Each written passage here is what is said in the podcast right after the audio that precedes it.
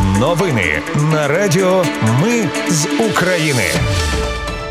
Вітаю, це Радіо Ми з України. Мене звуть Анастасія Вихор. і Ви слухаєте головні новини ночі та ранку 29 серпня. Війська Росії обстріляли Куп'янськ на Харківщині. Сили оборони України мають успіх на напрямку Новоданилівка Вербове. Кремль затвердив чергову дезінформаційну кампанію проти України. У Румунії в аварії потрапив автобус із українцями. А Нацбанк пом'якшив обмеження в частині продажу безготівкової іноземної валюти. Про все це та більше за мить у новинах на Радіо Ми з України. Сьогодні зранку війська Росії обстріляли Куп'янськ на Харківщині. Загинув чоловік. Повідомили в прокуратурі області. Ворог завдав удар по території харчового підприємства. Також постраждав 67-річний чоловік. Сили оборони України мають успіх на напрямку Новоданилівка Вербове. Це на Запоріжжі. Там наші військові закріплюються на досягнутих рубежах. Повідомили в генштабі. Українські військові влучно вразили унікальну ціль мобільно-берегову радіолокаційну станцію за горизонтального виявлення «Приділ Е. Її вартість складає 200 мільйонів доларів. Новинку свого військово-промислового комплексу росіяни презентували в червні. Після цього відвезли на Херсонщину. «Приділе» вдалося знищити разом із сучасним комплексом радіоелектронної боротьби Лієр 2 який його прикривав. Відповідне відео розмістили сили оборони Півдня. На українсько-білоруському кордоні можливі провокації та диверсії. Про це заявили в збройних силах України. Ситуація на кордоні під повним контролем України. Війська Росії повністю виведені з Білорусі та перебувають у резерві на Куп'янсько-Лиманському напрямку. Попри це існує ризик провокацій. Україна збільшує контрдиверсійні можливості через можливу загрозу з боку Білорусі. Повідомив командувач об'єднаних сил. Міністр оборони Олексій Резніков скликав прес-конференцію з приводу розслідування, в якому Міністерство оборони України закидають недоброчесну закупівлю курток для збройних сил України. Що ж там говорили? Контракт з турецькою фірмою уклали ще в вересні минулого року. Тоді і проплатили все, і почались поставки. Натомість інвой журналістів із цінами у 29 доларів, датований 9 грудня. Такої ціни ніколи не існувало. До слова, журналісти не звертались до Резнікова по коментар щодо цього інвойсу. Пропозиція від компанії становила 83 долари або 85 доларів, що зазначено в контракті.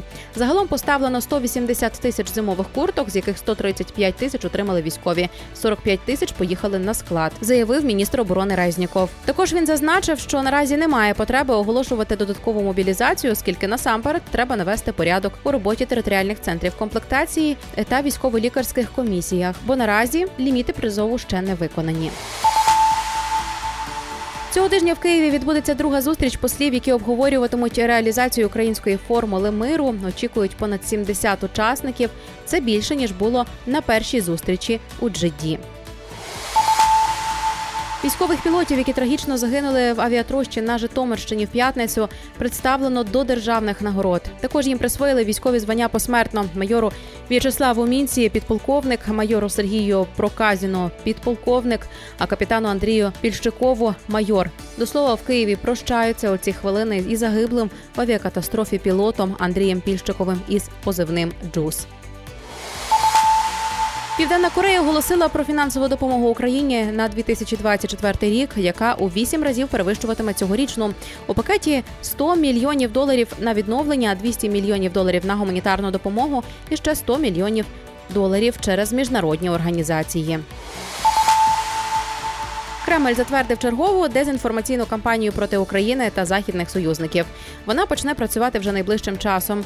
Українська розвідка назвала п'ять основних наративів: це масова мобілізація всіх без винятку українців, навіть неповнолітніх. Також зневіра союзників України в можливості її перемоги, договорняки про мир в обмін на території, фейкові таємні політичні угоди, наприклад, про нібито домовленість мера Києва Віталія Кличка із республіканцями США задля підтримки його на майбутніх виборах президента України. А ще провалений контрнаступ із величезними втратами, тиражування теми загибелі місцевих захисників у кожному регіоні України і пошук винних у провалах. Також росіяни будуть розмовляти про тотальну корупцію, відсутність покарань за неї і прекрасне життя на окупованих територіях. Головне управління розвідки закликає дотримуватися інформаційної гігієни і не піддаватися російській пропаганді. Ян Петровський, один з лідерів російського неонацистського групування Русіч, якого раніше затримали в Фінляндії, просить екстрадувати його до Росії.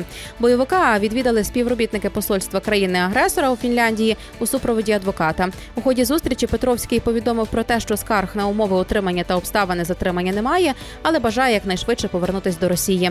Нагадаю, раніше Україна зверталась до Фінляндії з запитом на екстрадицію бойовика до України. У Румунії в аварію потрапив автобус з українцями. Щонайменше 15 людей отримали поранення. Аварія відбулася вчора в румунському місті Неводарі. Автобус, що прямував до Одеси, врізався верхньою частиною в обмежувач висоти. Повідомляють, що в автобусі було понад 40 пасажирів з України. Вісьмох людей шпиталізували із травмами голови або кінцівок. Ще шістьох на місці оглянули медики.